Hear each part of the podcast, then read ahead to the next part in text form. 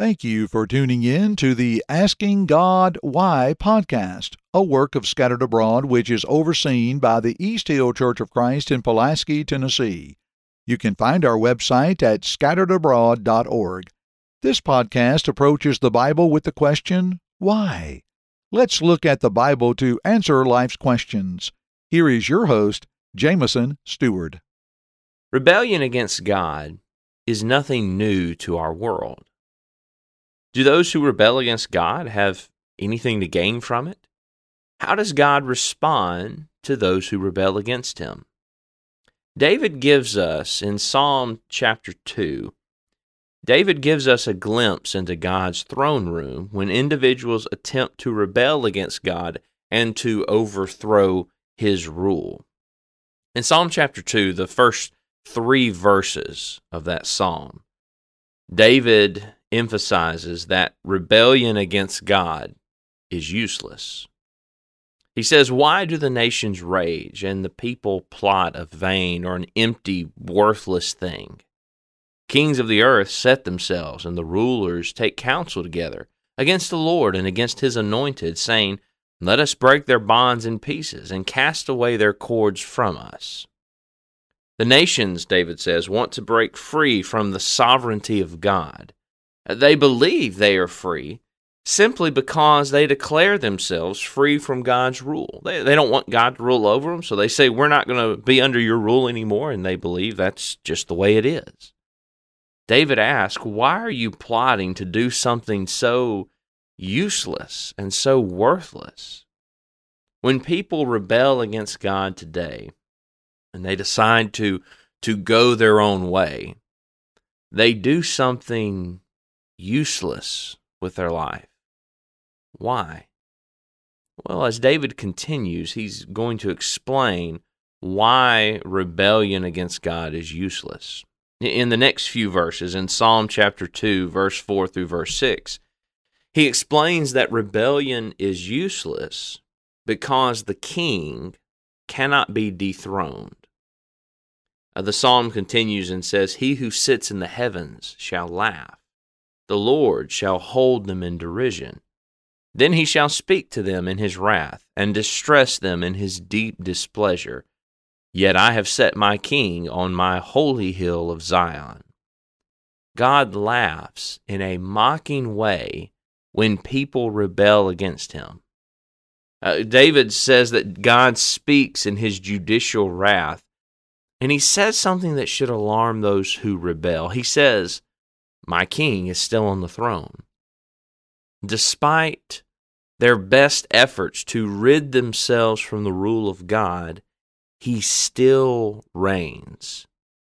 To rebel against God is useless because humanity cannot remove God's king, Jesus Christ, from his throne.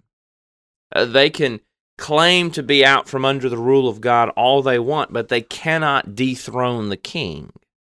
If you can't take the king off the throne, then you are still under the rule of the king. And David explains that rebelling against God is useless because the king still sits on the throne. As he can, as the psalm continues on, in this psalm, everything sort of builds on top of each other as it's going. He says in Psalm chapter 2, verse 7 through 9, that the king cannot be dethroned because his authority comes from God. David says, I will declare the decree. The Lord has said to me, You are my son. Today I have begotten you. Ask of me, and I will give you the nations for your inheritance, and the ends of the earth for your possession. You shall break them with a rod of iron. You shall dash them to pieces like a potter's vessel. David reveals the king is still on the throne because the king is God's son, and God himself has given the king his authority over the nations. Jesus said after his resurrection, before he ascended back to heaven to be at the right hand of the Father, Jesus said, All authority has been given to me in heaven and on earth. Matthew 28, verse 18. As God's only begotten son as it says in John 3:16 Jesus has all authority and power over the nations man's rebellion against him is useless because the authority of Christ, the authority of Jesus, the only begotten Son of God, it comes from the Father, it comes from God Himself, and not from man. The king cannot be dethroned by mankind because mankind did not put the king on the throne. You think about the rulers of this world. Mankind can be involved in, in, in removing the rulers of this world from their throne or from their office, whatever the case may be, because mankind had a part in putting that ruler into that office or, or onto that throne. But Jesus is different. We did not put him on the throne. We had no part in putting him on the throne. That was God's doing. God placed Jesus on the throne, gave him all authority. None of Jesus' authority comes from us. We didn't give him any authority. God gave it all to him. So rebelling against him is useless because we didn't give him any authority. There's no way we can take him off the throne. His authority comes from God. And then, as David closes out the psalm in Psalm 2, verse 10 through 12, since the king's authority comes from God, we, humanity, we must bow before him. Psalm chapter 2, verse 10 through 12, David says, Now therefore be wise, O kings.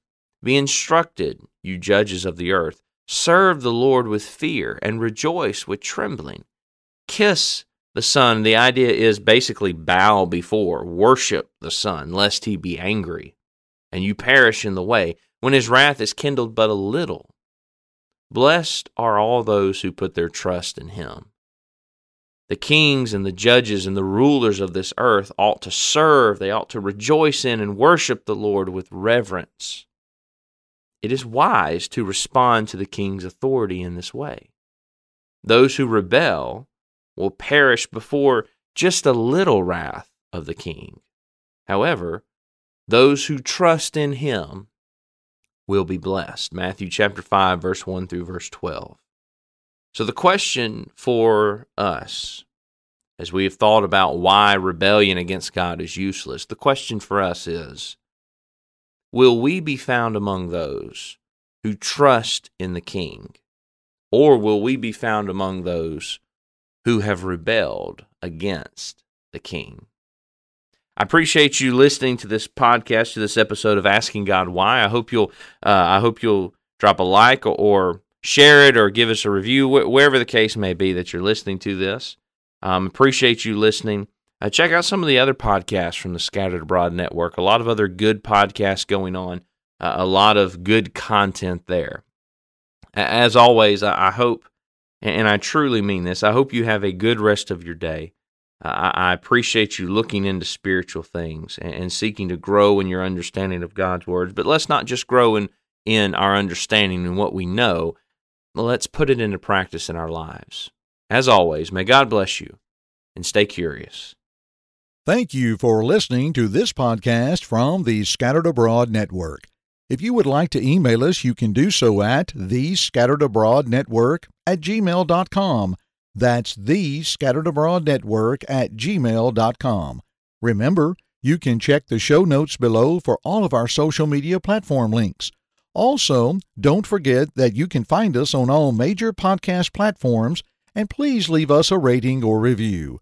We hope and pray that this has helped you grow closer to Christ even though we are scattered abroad. May God bless you.